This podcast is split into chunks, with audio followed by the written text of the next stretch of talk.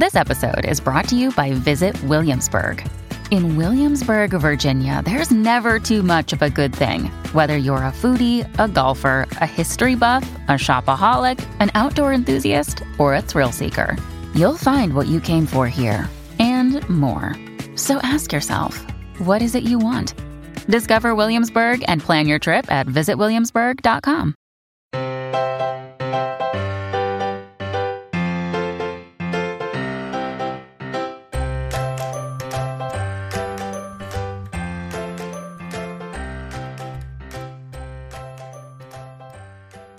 friends. Welcome to the Professional Book Nerds podcast presented by Overdrive. This is Joe. Hi. Hello. Today, I have a really exciting episode for you.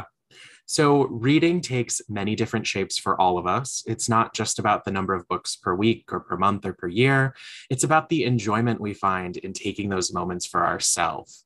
Reading or listening to a book is one of my forms of self care. And just like we have our favorite comfort shows or movies or songs, we also have our favorite comfort books, titles we return to when we're feeling a certain type of way, in a mood, or just need a slice of home.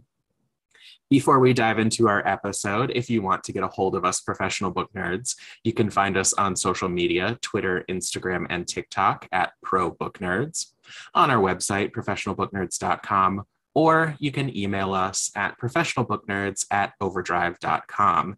Send me some of your favorite books to reread, and I would love to shout them out on our Instagram story. So send those titles my way, uh, and I can't wait to see them. Thank you all. And with that, it's on to the episode.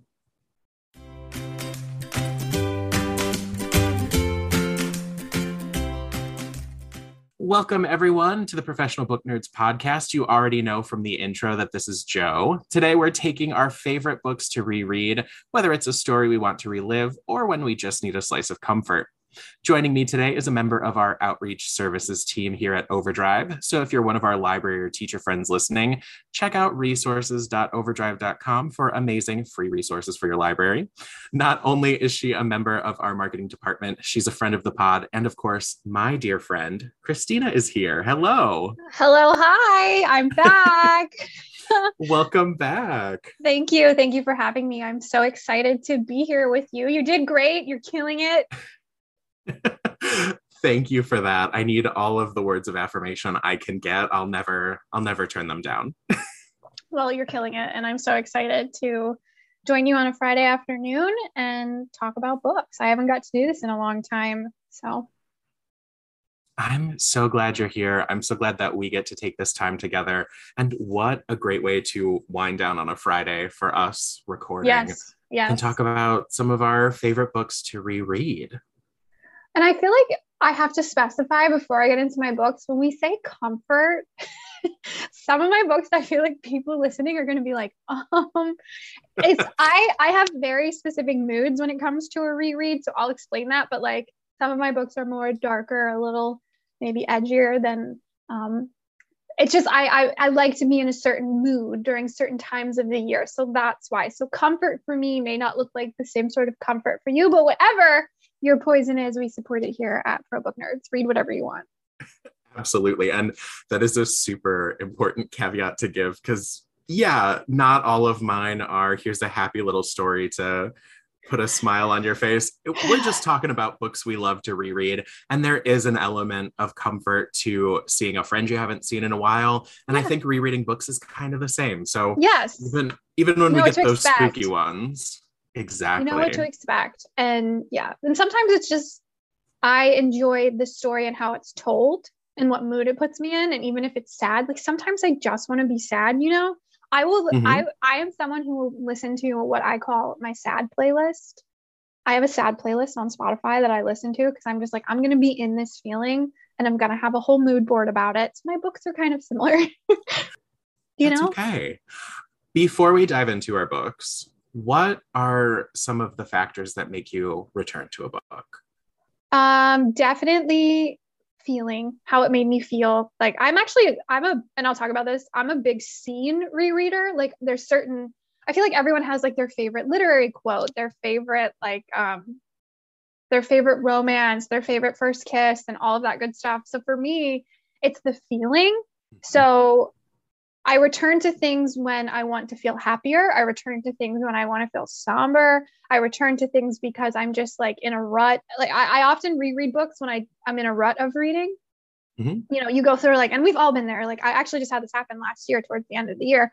I felt like I picked up like four or five books and no discredit to any of these authors. I just couldn't get into it. And these were some Absolutely. books that people had recommended to me, people I trusted. I just was like, I can't get into this. And I think I was just in the wrong mental space to really start a new book. So I ended up re- rereading a book, but I sometimes do that because it like jump starts my reading again. I think that's so helpful for everyone to remember that, right? We can fall into ruts in many different places in our lives. And reading ruts can be the most frustrating because for those of us who are sitting here like, I'm a reader, I'm a I am a book nerd and I want to be reading more, but my stack to read is growing and every time I pick one up, it just enters a new pile and this can be a great solution for that to to dive into something that hit you in the right spot before and return to that it is definitely a special power and i hope that this episode encourages people to reread some of their favorites if you're not like christina and i and already do some rereading um, I know I didn't tell you I was going to interview you, but I'm going to keep asking you questions. uh, so Perfect. you meant you mentioned sometimes it's scenes. Do you just sometimes reread portions of a book as opposed mm-hmm. to the whole thing? Mm-hmm. Okay. Absolutely. I, I, I do. I I'm also a writer and like so for me reading mm-hmm. helps me be a better writer. So depending on what I'm working on whether it's for work or for my own personal fun, I I sometimes want to capture a moment better and like so many authors do things so well like I can think about certain scenes in books to make myself cry. Mm-hmm. Um, not that I need that often. Not like I'm sitting here being like, I gotta cry to get out of this. Like I'm an adult woman. like I don't typically need to cry on cue, but um just I think it's just like I said, it's I love when I reread a book and I discover something new as well. So if I leave a book that's like a thriller or kind of a complex trilogy or something, like I'll go back and reread it simply because I know I miss things. I'm a very fast reader. So I do sometimes miss things because I I'm impatient. So I'm like, get to the scene, get to the scene. So there's definitely benefit from someone like me rereading because you, you know, you miss it the first time around. Definitely. Um, I love the build. I love the build of a good story. So I love just I my husband will always laugh at me because I rewatch movies that have like very significant gotcha endings. So once you watch it and you know, um, I'm going to talk about um, what's the movie with Brad Pitt and Morgan Freeman about the seven deadly sins? Is that called Seven? Yes. I okay, think. that was out in the 90s. So I hope it's okay that I'm talking about this. So spoiler alert, I'm about to spoil a movie that's been out for over 20 years. But um so in the movie, Brad Pitt figures out who the killer is, right? And then it's what's in the box. It's his right. It's his yes. wife. I have rewatched that movie so many times even though once you see it once you know the big gotcha. But i don't know. I feel like it's like you want to you want to know and see what happens. And same thing with like lucky number Slevin if you guys have not seen that it's a great movie. There's a definite gotcha ending. I have seen that like seven times I think that's uh, yeah, another great point. I definitely feel seen there. There are so many moments where I'm like, yeah, I'm going to rewatch this thriller movie another time even though I've seen it. Uh, uh, she gets out in the end, she survives, she is the final girl. Like I'm still going to go back yeah. to it because either it was the people I watched it with the first time or the way it made me feel and it's yeah, I I want all of our readers today to give yourself that little bit of love that like if you can rewatch a TV show, you can rewatch. There's nothing wrong. Reread a There's book. nothing wrong with that. It's okay if you. I mean, I've rewatched Buffy like 40 times now. Oh, I can't tell you the number of times I've rewatched Charmed. Uh, yeah. Like to put it's myself right. in it's the right. same in the you know, same it's CW just insanity. Bracket. It's just insanity. Just, you just keep doing the same thing, expecting different results. So yeah, I think it's there's there's just something to be said about knowing what you love and being fine with it. Definitely. Well, great. Um, one more question. I promise I'll let you get into your books in just a second. Do you track the books you read? I used to. I mm-hmm. used to mm-hmm. be really meticulous about it in Goodreads. Okay. Um, and then I got off social media like completely one year. I don't know why. I just decided that that was like what I was going to do. And I got off every single social media that existed, including Goodreads, which is silly because that was probably one of the best ones and just Mhm. never went back. So I actually now use Libby so much because it just keeps track of my reading history. In fact, when we were when we were trying to figure out what books I was going to do today, I like went back and I was like, have I reread any of these? So the answer was yes-ish. I used to do away. I used to be someone who like poured themselves into their Goodread reviews Totally. and um haven't really stepped back into that. So maybe maybe this will inspire me. If it makes you feel better, I don't know if I've ever used Goodreads Beyond to find some like solid descriptions of titles. I I do track everything I read, but I have had the same journal since I, it's a it's a big old journal uh, since I was in middle school. That basically I just I write down the title, the author, and the year that I finished it, and I can just flip back through these paper pages and be like, when I was 14, I was going through something. That's so cute. No, I should. Um, I've I no, I don't. And I I I feel like I get like all these like I get all this like motivation to do things like that, and then I Yes. just never. I had journals as a kid, and I, I actually have a journal now as like a way to like memory keep.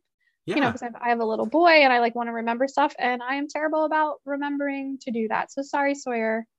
Um, if your memory journal isn't super updated beyond year one, Oops. oops.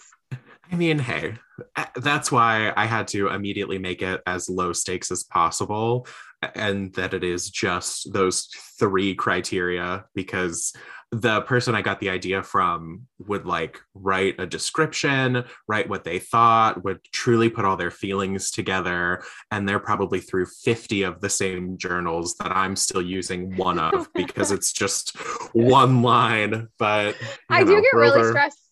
I do get really stressed out when people ask me for book recommendations because I do take that very seriously. So I like Mhm. like if you were like on the street like, "Hey Christina, what book would you recommend?" I would like have to like pause and be like, "Okay, what do you like? What do you what do you not like?" Cuz I like a lot of weird books too. So if you're Mhm. like someone I don't know that well, I can't just like straight out the gate recommend a book that's going to give you intel into my very flawed brain. Like I have to really think about what I'm like recommending.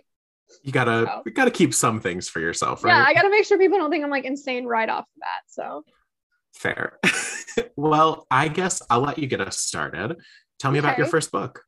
Well, it's The Lovely Bones by Alice Sebold, um, which, Okay. you know, your typical comfort reread about the um, murder of a, a 14 year old. Um, so let me tell you why this is on here. So I read this book my senior year of high school. I was in AP English. It was our recommended read my senior year.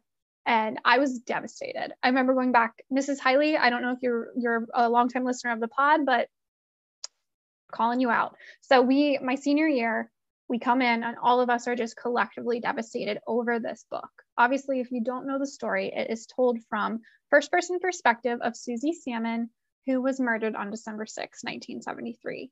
Um, and the good thing about this book is it's not a murder mystery. You know from the first couple pages who her murderer is, what his motivations were. The tragedy unfolds kind of after the fact, and how her death really kind of derails her entire family and what grief does to people over time.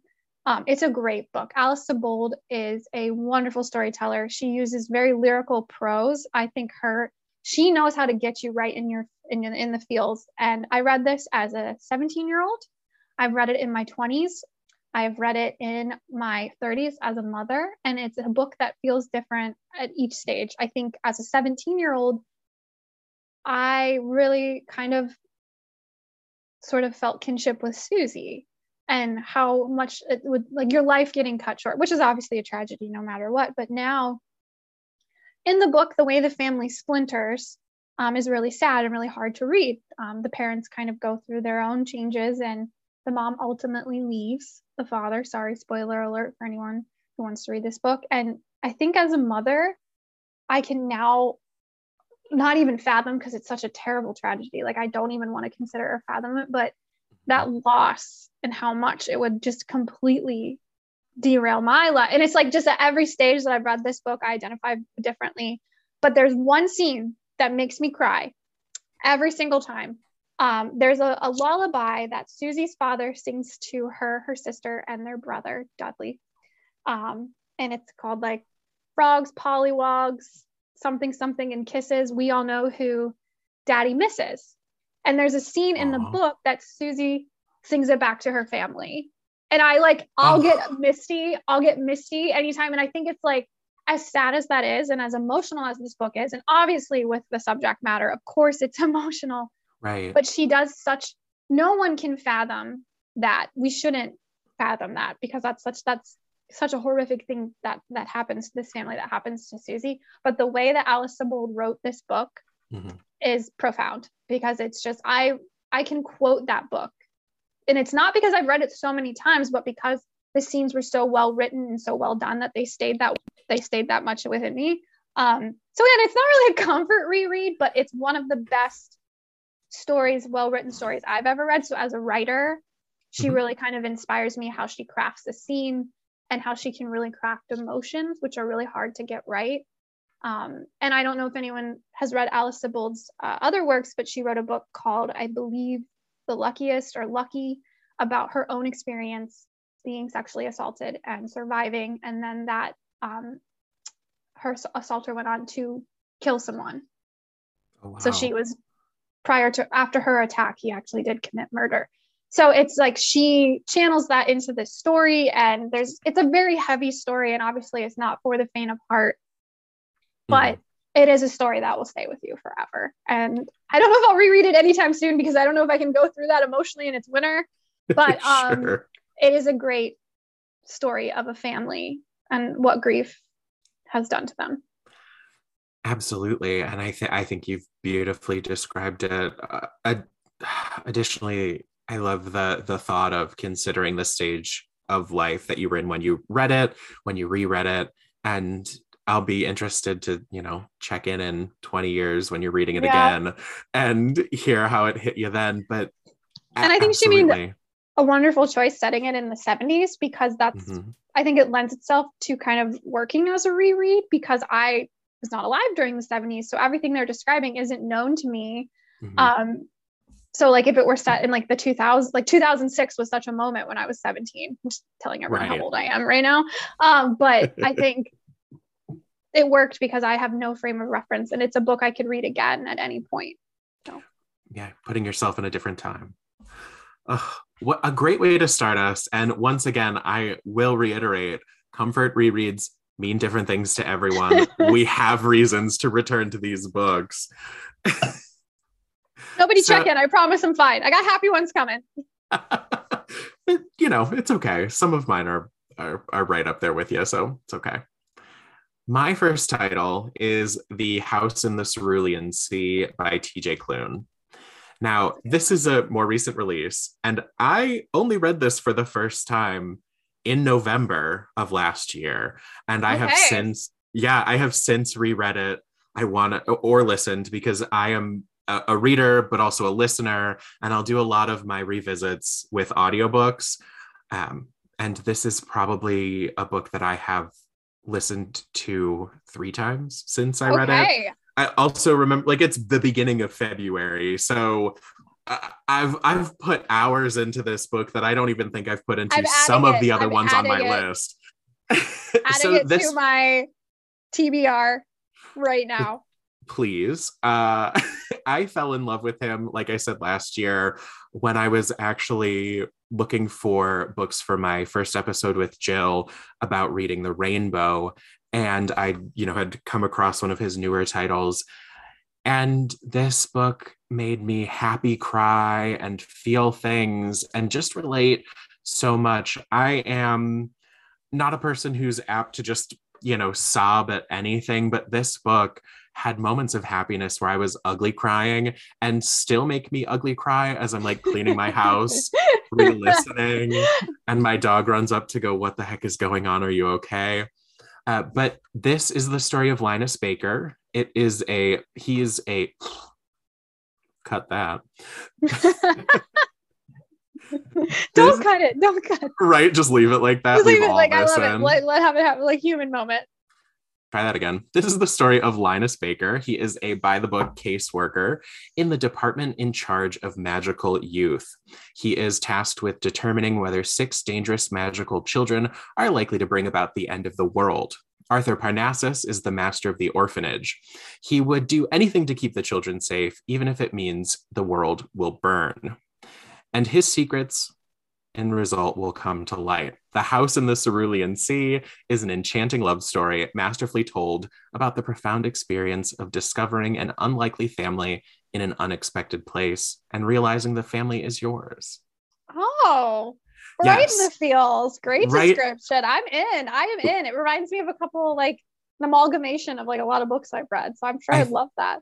One of the reviews I saw was that uh, I I believe they described it as the Umbrella Academy meets uh, like Hogwarts. That's what I was just thinking in my brain. I was like, it's like the Umbrella Academy and Harry Potter like had a baby it is very the Umbrella Academy in terms of its sense of humor. It's Love the Umbrella Academy. Love it. Right? Thank you, Ger- well, thank you, Gerard Way, you creative mastermind. Please, Gerard Way, give us more always. been in lo- talk about a reread. I've been in love with that man since I was 17, and he just keeps getting better. Oh, what a what a gift! What a gift he is. Truly, what a gift. But Black so. Parade this is just it is at its core you first think is this going to be Miss Peregrine all over again? He is just this worker who's clearly not living his best life, but he's successful enough. And he's put on the task of going to, they call them orphanages, but one of the quotes that uh, from the book that sticks out to me is that they call them orphanages, but there is no intention of adoption. These are just the places that they put kids with abilities so that they can monitor them, so they can control them, and eventually they'll put them out somewhere else in the world where they can go and belong if they're not a threat. But he is picked for this because he is so by the book and so devoid of emotion that they think he's the perfect one because it's a top secret location. No one knows that it exists. One of the kids on the island is the Antichrist. Like, I, I mean, it's know. exactly uh, any any place with a lot of children. You're about to you're bound to find one of them. So yeah, I love that. That is, yeah. I love that. I'm I, that's on my TBR. You sold it. Eh, thank you. He just he falls he falls for these kids for the the director and i love seeing the representation of of myself of queer adults who are finding each other in the world as they exist and it's not so manufactured. It just feels so genuine. Yeah. And that sounds wonderful. It sticks pretty hard. So uh now that now that i've like reread it so many times it'll probably be a title i return to like once a year or so when I'm, you know, when you're home but you feel homesick. Yeah. I think this is my solution to that. Like when That's you're a great way to describe it, like your homesick book. Yeah. You're homesick for is, a feeling. This is my homesick book. Yeah. I love it. Thank you. What do you have for me next? Well, so my next one is like true comfort reread, like a beach read. It's The Hating Game by Sally Thorne. Obviously, that one's having a moment. It's one of the um, most watched movies on Apple. Um, it's mm-hmm. starring Lucy Hale and Austin Stowell, who's a Stone Cold Fox. So Lucy Hale's gorgeous as well, like very well cast. So it's the book is about Lucy Hutton and Joshua Templeman. They are two assistants to um, CEO at a publishing house. This publishing house has um, joined forces due to cuts. So it's now called Bexley and Gamin. They used to exist independently as Bexley and Gamin. Um, the Bexley people are very much your typical publishing house, kind of quirky, um, not to be stereotypical, but like librarian esque. And then the Gamins are like your like suits, all black, sleek, like everything, and they are forced to share this space together. Um, this little office and it's a true true trope of enemies to lovers oh, and yes. what i love about sally thorne's writing is none of it is super contrived. Like i'm not going to sit here and say that this book is going to like intellectually challenge you. And sometimes you don't need to be intellectually challenged. Like sometimes you just want to read a book that is truly what you signed up for. Yes. and this book delivers. I loved it. It's very funny. It's very on the nose. Um, I I go back to the scene and spoiler alert, they fall in love. Obviously, they fall in love. Obviously, right?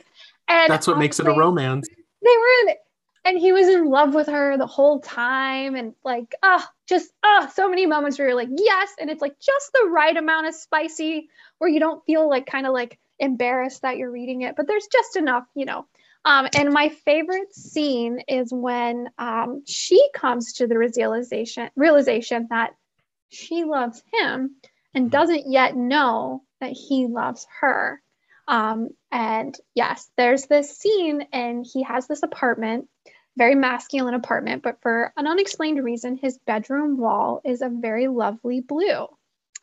And it matches the exact shade of her eyes.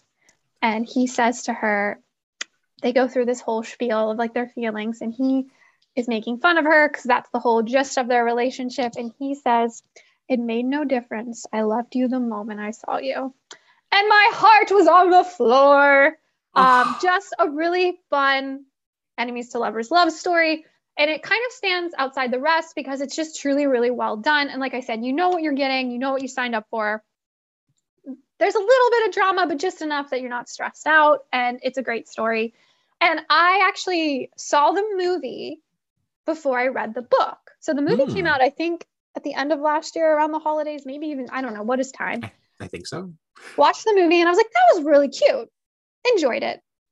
And then I was like, I'm going to read the book. And then I read the book and I was like, holy smokes, this is so much better. And I've like reread this book now like three times.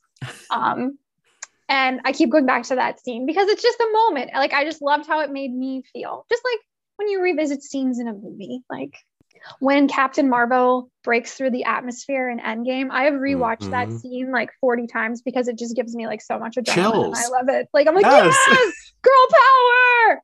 Um, but yeah, you know, it's just one of those great stories that just wraps up nicely and you feel great at the end. Like I recommend it if you're just in the mood for like a light but well well established book. I I love a book that is going to deliver exactly what you're expecting. It is the Postmates order of books. You you put the cart together, they are just bringing it to you. You got what you ordered. And I, and I think my favorite part might be that there's just enough drama. I'm I'm a if there's a like a third act breakup, that's where I can't handle the stress or the pressure. When you have that when it's that level of just intense drama, I can I can deal with a breakup. It's just usually the she found out he has a girlfriend in the city and what does all this mean you know? Yeah. No you don't need the convoluted. exactly like it's just that she is almost the the biggest enemy to the story in the book is lucy because she just can't believe it. Mm-hmm. and so obviously it's really relatable when you, see, when you see your girl get what she deserves because like also lucy's written really well and you kind of do root for her she's quirky, but not in like that annoying quirky way where it's like I'm so quirky and cute as a button, and like you get over it really fast. No, she's right. she's really likable too. So it's a great, it's a great. Watch the movie too. I do now. 100% the book is better. There are scenes that didn't make it into the movie that I wish had. Um, mm-hmm. But both are get yourself a glass of wine, sit on your couch, either one, movie or book, you're going to have a great time. I am a, a big fan of TV to, or for book to screen. So we love our we love our adaptations. So my next one for you, if you're going to take us to light and fluffy, I am going to take us to Serious Land. Uh, okay. This is this is not a light reread. This is Beloved by Toni Morrison. Oh, kick in the face!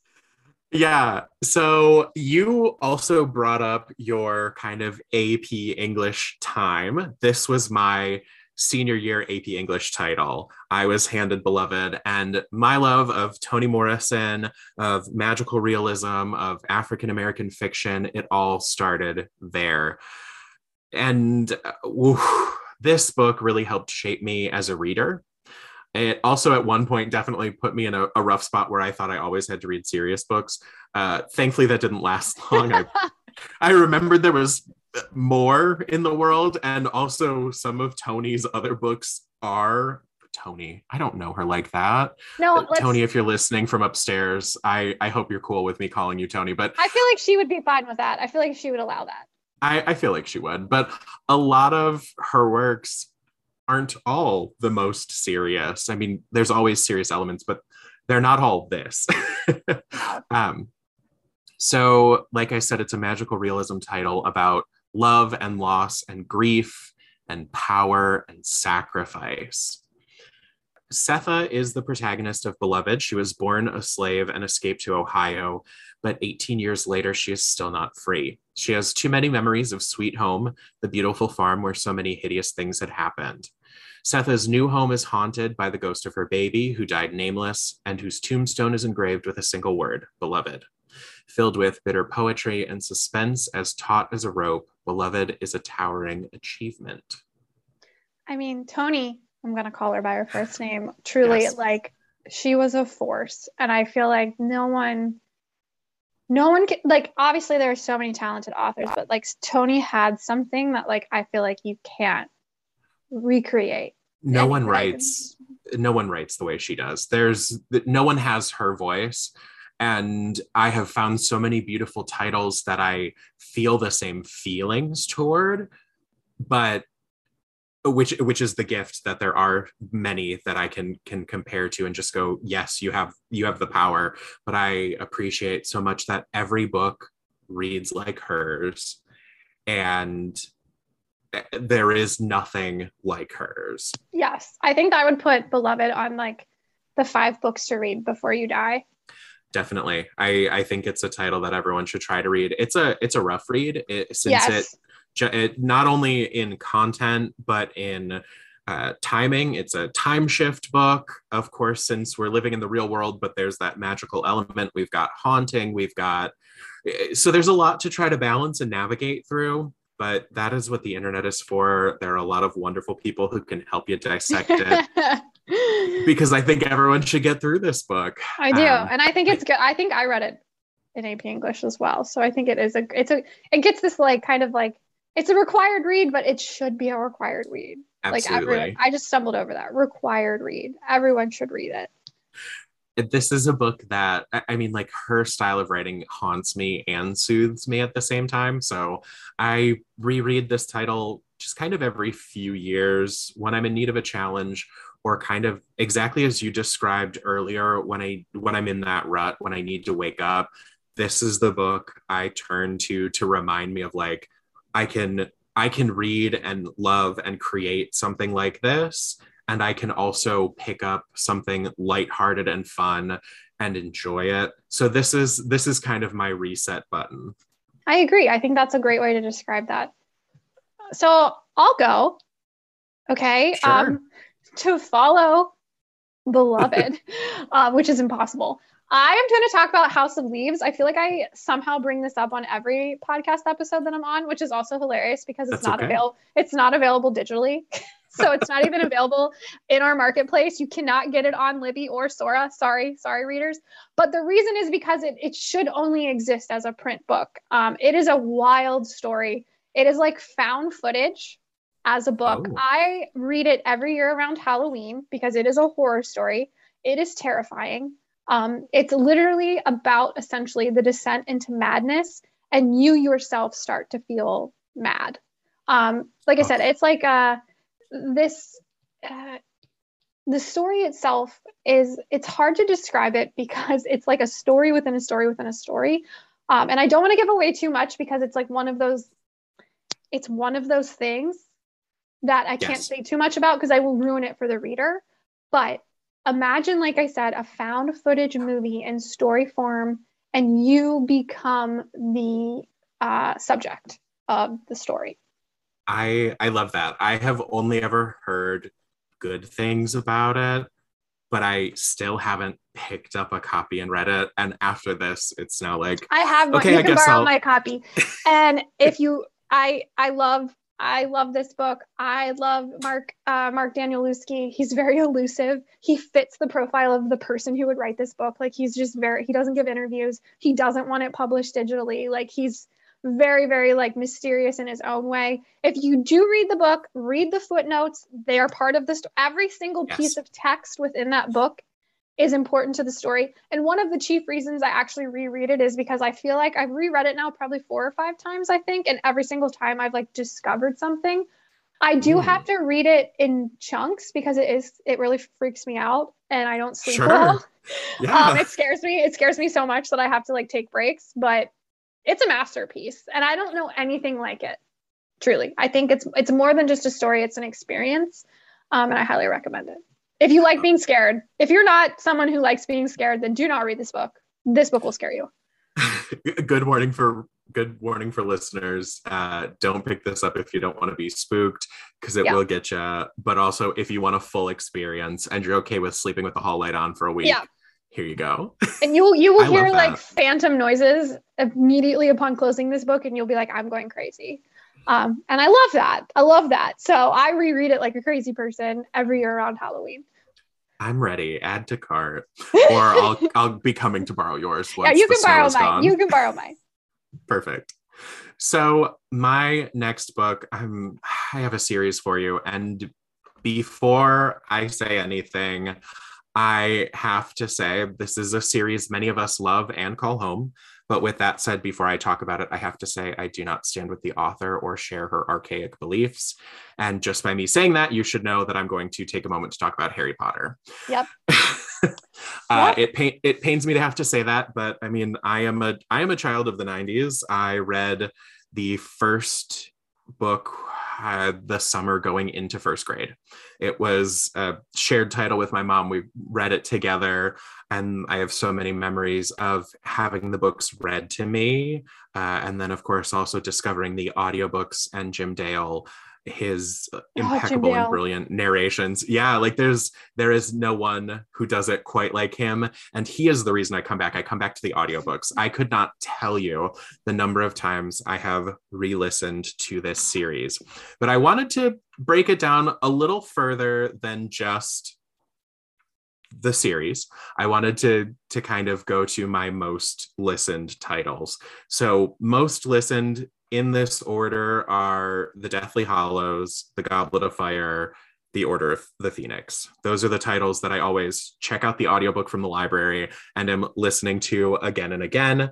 Um though yeah like i said those are the ones i listen to the most. I i think half blood prince gets thrown in there by default because it just i mean it it's like a transition of a book anyway to just go Right. from five to seven. So I I'll throw it in there but See, Yeah. my favorite is The Prisoner of Azkaban. i you know that is a great one I, I think, think that's my... my- favorite. I think that's my favorite of the series. And I can't tell you why right now, but it's the one I've read the most. I think it's my sister's favorite. I feel like that's her her reread of the series, but I I love the action and I love the uh cuz I I was at some point like their age as these were coming out, so to be an angsty teen while Oh, reading yeah. about a teen being angsty hits in a certain way. Um but I do re-listen to the full series uh on occasion I split it up during the year so I find myself re-listening to I- I'd say probably like three through seven in the wintertime. It's that like post Thanksgiving as I'm starting to decorate the house yes, for that's Christmas. when we we uh, wrap we, presents. we watch the movies between Thanksgiving and Christmas. And I think the first and the second one is like they're maybe because we're adults now, they're so young that you're like, "Ugh, where are your parents? Where are the teachers? Like Exactly. now I once they find get to be a little older, you're like, okay, okay, okay. right now I find myself being like the room mom who's like, who's supervising these kids? How did this Yeah, happen? Yeah. um but yeah so i i definitely re-listened to like the latter half of the series in the winter and then summer is when i tend to re-listen to uh one and two and five. So i kind of do like three four six seven in the winter. Those give me winter vibes for some reason even though the first book is a christmas movie and the and the first movie is a christmas movie as well. Like I, I- that ends up just being like oh i'm going to hogwarts now though because this is like back to school season. So that's that's kind of my my cycle of listening to them but i probably uh, re-listen to at least some of the titles uh, once a year uh, every year since since they came out uh, if i'm honest this is my most re-listened to title period all of all of them but the, Mine- the three i there. mentioned It's- at the start It's up Mm-hmm. there for me. Um, I almost failed driver's ed because of the fourth one because I literally read it in my lap during driver's ed and paid attention to nothing. that sounds So right thanks, Harry. that that's that's okay um so yeah once again i i am a lover of harry potter and the universe and it is a place i feel home but cannot express enough i uh, believe uh, people are people regardless of Mhm. what some authors might say So And the art, the art is still there, but yeah. Yeah. Yes. So, uh, Christina, take us to another, another place. Another place. Uh, this one, I'm traveling to 1813 um, with Pride and Prejudice by Jane Austen Okay. because that to me is, you know, I love a good romance. That to me is the fir- the one that I think I had to read this in high school, or maybe I chose to. I can't really remember. And I remember being like, I devoured it. I loved it. I wasn't expecting to love it because it is very, very Mhm. slow prose, and but Mr. Darcy just he did it for me. Elizabeth Bennet. I think we all, as young women, uh, identify with Elizabeth Bennet because she just she doesn't seem like the typical heroine, but she is, and she's quirky and she's funny and she's brave and she's bold for a time when that wasn't a characteristic. And right. um, obviously, I gotta throw out "I love you most ardently." That I have that on a scarf. I have that on a scarf. I think I have that printed, and it's funny because like that is what gets quoted the most, and that's not even like their big like moment of love. That's his declaration, and she's like, "Forget you. I'm not interested." Um, but I just think it's it's and when you talk about homesick, I I love that book and I, I love rereading it. And I skip around parts too. Now I've read it so many times that I'm like, okay, okay, okay. Get to the good stuff. Get to the good stuff. And um it's just it's a great book. Jane I- Austen, she was ahead of her time. Love her.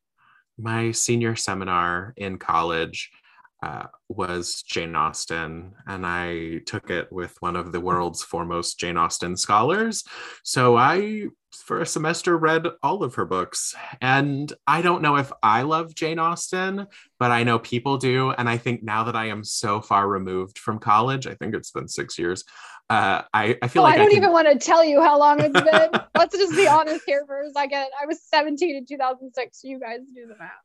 right but i i feel like i could revisit austen and give her a try You know, this is set in Regency, England. So if you're a Bridgerton fan, they are you bridgerton know, read alikes Bridgerton relikes. Although, like, I feel like that would make Jane Austen like gasp if she knew that they were being compared. but, uh, but no, I love I love the movie too, uh, the Keira Knightley version.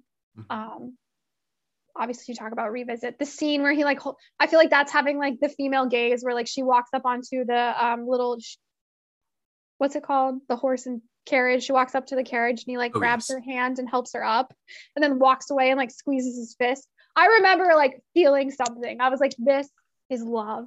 And uh yeah, so it's just a comfortable reread. Like just I love it. it's a great one to slip back into for sure Yeah. Yeah. I am going to back to back juvenile slash ya series for my my comfort rereads because these are probably my most earnest honest comfort titles uh, and this is the penultimate peril by lemony snicket from a series of unfortunate events Great one. Right? Whole series means the absolute world to me. I forged bonds with friends that turned into lifetime, uh, lifelong ties. I devoured each book as it would come out because that's how old I am. They were still being released, and uh, the audiobooks. I I am the audiobook spokesperson here. I believe uh, the audiobooks are narrated by Tim Curry. I did not know that. Yes. So Oh I don't need God, right. I don't need to say like a single other thing other than if you want to listen to Tim Curry read all 13 titles, you're welcome. Yes. I would actually yes. I would actually say unfortunately I think the first couple were re-recorded maybe by Neil Patrick Harris because of the show to which I say whatever. Uh the, I would not re-record over Tim Curry for anything. I, I, love wouldn't Neil Patrick either. Harris. That's that was a, that's disgraceful. Yes. Never. I think it I think it was rude and Netflix is wrong for that and they can call me if they want. So the penultimate peril is the second to last title as the name suggests and this is just after everything has been happening to the Baudelaire orphans. They are coming up on the end of their journey. We know the end is near and this book I I I keep saying we know the end is near because book 13 is titled The End and also that is how I felt as this was coming out. I know the end is near. I can't believe this series is going to be over, but this is kind of like the clip episode of the series where all of the characters we've seen in the past are returning to this hotel. there's blind justice like so many things are happening and i'm not going to describe too much of it because it's it's one of those like if you want you could get through this series in a long weekend they're they're kids books. They are short but they are masterfully written. And if you have a young reader at home who needs just like a little eh, they're the little smarty pants. They need a little extra dose to what they're reading. I recommend this entire series. But so my my re-listens i don't know what it is for me but i seem to gravitate toward the ends. The ones i re-listen to the most are 12 and 13 the penultimate peril in the end and then number eight uh, the hostile hospital but mainly that is because i want to hear tim curry singing the volunteers fighting disease song. So uh, you know this is just a nostalgia series for me. Uh, usually it's a it's a summer it's a summer reread if i'm going to reread it. And it's basically because that's that's the vibe. It w- was a summer break vibe for me when i was in middle school and it's you know it still like hits that this is where our ages are showing because I think I was a little past Mhm. the point of this book when it started to come out. yes And so I never, I've actually never read it, but I feel like it was like the answer to like the next Harry Potter series. I feel like that was like when it was really having a moment. And Definitely. I've never read it and I've never, I've never watched any of, I know there's been a lot of like adaptions of it and I feel like I need to. It sounds great. i think you should You had, you had me at Tim Curry. tim You had- curry you had me at Tim Curry. It's fun it's beautiful it's a story of three orphans and uh, you know it it just focuses on the insanity of what's happening to them uh, because it's it's very much that like english style of just magical obscurity. So it has that feeling of english orphans but it is more of the like edward scissorhands suburban gothic kind of vibe because it's Massachusetts or like New England vibe. So I, they're taking like the new out of England. Exactly. we're, we're in colony vibes only. yeah. But yeah. Uh, I, I'm gonna I'm gonna have to check that out because I, I do feel like it sounds like it would be right up my alley. So I just never did. I never Yeah, I love to read across all age ranges because I, I want to be versed as a reader, but also I love the like I I literally I recently read a mystery title that caught me by the name in the jacket cover. I saw it was for kids and I was just like, whatever, I'll give it five pages. And if it's just too juvenile, I'll ditch it. Um, but shout out to the wig in the window. It was like a great mystery title. So I, I love YA. YA is my dream. That is my dream. I love spending time there. yeah, don't mind what age it's for. We're gonna do it. All right, Christina, give me your next Okay. one. All the Birds in the Sky by Charlie Jane Anders. Um, so Oh. Charlie Jane Anders is a writer for IO. They are amazing. I loved them. Prior to this, and I saw this book actually in an airport, just like waiting to get on a flight. And I was like, oh, I love them. Um, and it is a book that defines genres because so much happens. Um, it's about Patricia Delfine, a witch, and Yes. Laurence Armstead, a mad scientist. Need I say more? Hello, and it's I'm kind of like it's kind of like how they and it's it's set in like uh, near future San Francisco and like magic exists. Um, we've made like advancements in science, so there's kind of like just like this sci-fi element, but like rooted in reality. And uh, they are two very different halves of a whole. Like he represents kind of the more left brain, and she's like the right brain. She's a witch, magic exists, and like they essentially the story is them starting off as children, as childhood friends who grow apart and find their way back to one another Oh, amidst this chaos of like the world almost ending. okay. Uh, I, it's on my to be read list. Yeah, now. it is like you, you got is- me. I can't even tell you like it's it's a book nothing nothing nothing exists like it. Because there is romance but then it's like witchcraft and like science fiction occurring and like they're trying to stop the end of the world. And there's Mhm. like these like nefarious characters who are kind of getting in their way. And like obviously they're like ignoring their feelings for one another. And like it, it starts with them i think at like eight or nine maybe ten i can't remember they're young and then they like Mhm. grow to adults so it's like one book that like takes over the course of like 20 years we're not talking teenagers anymore these are like grown adults and um Yes. it is unlike anything you'll ever read anything charlie ender uh, Charlie Jane Anders does is amazing. They're wonderful. Um, I actually, when I was gathering my notes for this uh, podcast, I just found out that there is another book in the series. It's Uh-oh. called Clover, and uh, it's book 1.5. So you just found a new treat for yourself. What a Oh, gift. It's about what happened. Oh my gosh, I just read the description. It's about what happened to Patricia's cat. So there you go. Animal lovers, it's there's something for everyone. Um yeah, so if you haven't read it, like truly it's just a delight and it it's just so well done and so interesting and so different and I just can't there's nothing if you ever were like what's a book that stands on its own? All the birds in the sky. It sounds like so much fun to have, uh, like you described, right brain, left brain. That the moment you said that, I was like, okay, I'm hooked. I'm I'm here for it. Yeah, you you will love it. I, I you'll have to tell me if you read it. I'll Um, report back. yeah. So Uh, literally, no, literally, that one's that's probably now my next. I'm pushing whatever was next back because I I need to read this now because it just sounds fun. and I said IO, it's io9.com. Charlie used to write for IO9. I want to make sure Okay. I get that right. And it's like IO9 is like nerd nerd site. Love it too. So Definitely. So my next book is Shocker, another series, but this one I don't think as many people will have heard of. Just overall, this is Howl's Moving Castle by Diana Wynne Jones. So this book came into my life because of my love for Studio Ghibli movies. I saw Howl's Moving Castle and was captivated. And once I found out it was a book, oh, it was all over for me. I fell in love with the book, the series, and Jones' work. Uh, she has kind of the quintessential Brit fantasy style. So even though I'm, I'm sure I've described it like that's not usually what I go to, this is like a little high on the fantasy sci fi for me, but this kind of falls right in my wheelhouse with love, magic, curses. It's a it's a great follow up. can confirm all of these things, checking all of your boxes as someone who knows you well. Exactly. But so uh, Sophie has the great misfortune of being the eldest of three daughters, destined to fail miserably should she ever leave home to seek her fate. But when she unwittingly attracts the ire of the Witch of the Waste, Sophie finds herself under a horrid spell that transforms her into an old lady.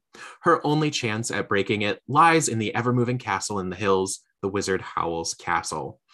To untangle the enchantment, Sophie must handle the heartless Howl, strike a bargain with a fire demon, and meet the Witch of the Waste head on. Along the way, she discovers that there's far more to Howl and herself than meets the eye. There are three books in the world of Howl. So, Howl's Moving Castle, Castle in the Air, and House of Many Ways. Um, of course, her other beloved series include the Crestals of the Chronicles of Chrestomanci. I can't talk today. I know that And- would have been hard for anyone to say. Don't worry. right i'm just looking at all these c's uh, so the the chronicles of chrestomanci and the dalemark quartet i return to this book and i would say this series a lot um, i'm mainly only counting Howl because i've reread him the most uh, but uh, this is a great like i have a three day weekend coming up i want to to revisit some old friends To revisit, yeah. this is the vibe This is the vibe. this is the vibe this is the vibe. Uh, okay, so my last my last book is the book I recommend most, and it's a book I've read several times. It's called The Last Child by John Hart. I feel like you've probably heard me talk about this one. If you haven't, then I it's a disservice to me as your friend. This is one of my favorite books of all time. Um, I wish I loved John Hart's other books, but I don't love them as much as I love this one. Um, it's the tale of Johnny Merrimon. He is 13. Um, and the story is told completely from his perspective and i think that's important because it captures that like cusp of childhood um, and becoming a teenager and he's had a hard go of it his sister alyssa is missing um, his Oh. dad has his dad has disappeared and his mother is kind of just left behind in this chaos and she's a very vulnerable gentle woman who a lot of people are kind of taking advantage of Mhm. and Johnny is on a mission to try and essentially repair his home and Ugh. find his sister.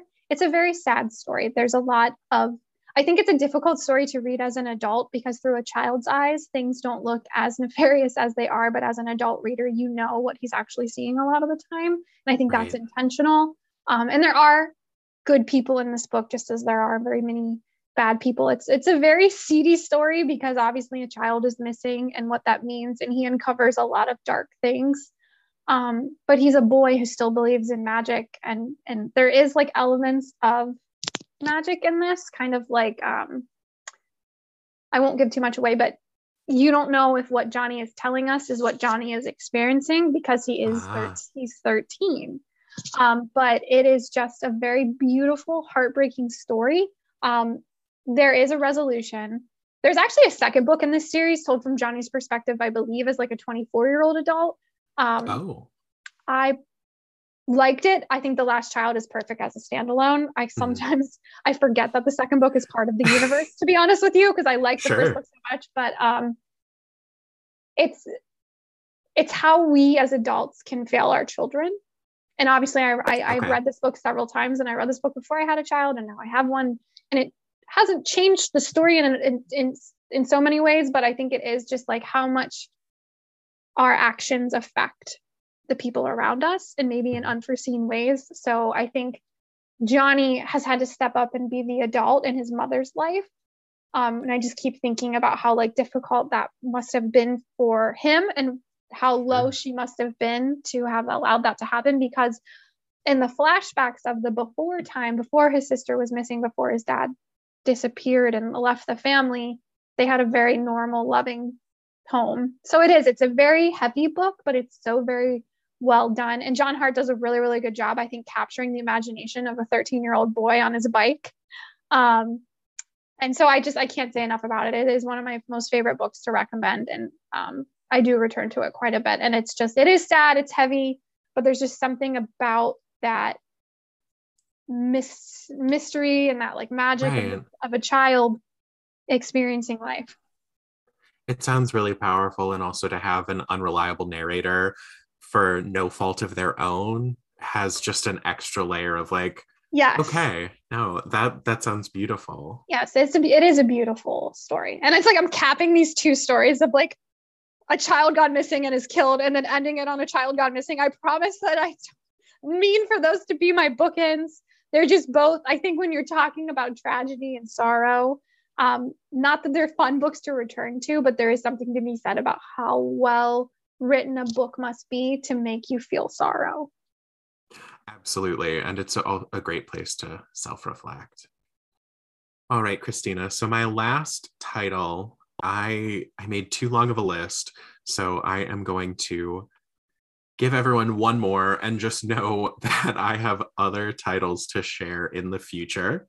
My last title is going to be Ready Player One by Ernest Cline. In the year of 2045, reality is an ugly place. The only time Wade Watts really feels alive is when he's jacked into the Oasis, a vast virtual world where most of humanity spends their days. When the eccentric creator of the Oasis dies, he leaves behind a series of fiendish puzzles based on his obsession with the pop culture of decades past. Whoever is the first to solve them will inherit his vast fortune and control the Oasis itself. When Wade cracks the first clue, he is suddenly beset by rivals who will kill to take his prize. The race is on, and the only way to survive is to win. I have reread Ready Player One and now Ready Player Two that it's out. Um, I've reread Ready Player Two a little less, but uh, both of them. This is kind of just like it's another good funk book for me when I need something fun and light. This tends to be my return because I really love the story of the orig- of Ready Player One. The story of Ready Player One hits me in a way that I remember what fun is like. I remember what nostalgia is like. And it's another good reset for me that's a lot less serious, a lot lighter to get through. But kind of like you described earlier when talking about Seven, uh, this is a title where you know what the twists and turns are, but every time I listen to it again, I'm still just like, ooh, yes, it's happening. So, this, my last one, this is where I'll end us off. Uh, and uh, this is uh this is Ready Player One. Well, Christina, thank you so much for joining me today. I love getting to spend time with you and especially talk books. Well, I just love you. I think you're great. I think you're doing a great job. I think this was, I will join happily anytime. Talk ha- happy books, sad books, scary books, YA books, adaptions. I got ideas, Joe. We can do this a hundred more times. Well, thank you. I will hold you to that. And listeners, hope you can't wait to hear from Christine and I again in the future. Thank you all so much for listening to this episode of the Professional Book Nerds podcast. Thank you to Christina for joining us. And if you're one of our school or library friends, check out resources.overdrive.com for great ways to promote your digital collection. And once again, thank you to all of you who are planning to send me your favorite rereads so I can share them on social. Or even if you want to send it, but you want to tell me you don't want it shared, that is totally fine. I just want to know what y'all are rereading. Well, I'm going to wrap up this recording. Thank you all so much for joining us today and happy reading. Readers can sample and borrow the titles mentioned in today's episode on Overdrive.com, and our library friends can purchase these titles in Marketplace. Professional Book Nerds is proud to be an Evergreen Podcast signature program. To learn about other Evergreen podcasts, visit evergreenpodcasts.com. Our podcast is produced, recorded, and edited by Jill Grunenwald and presented by Overdrive. To learn more, visit professionalbooknerds.com.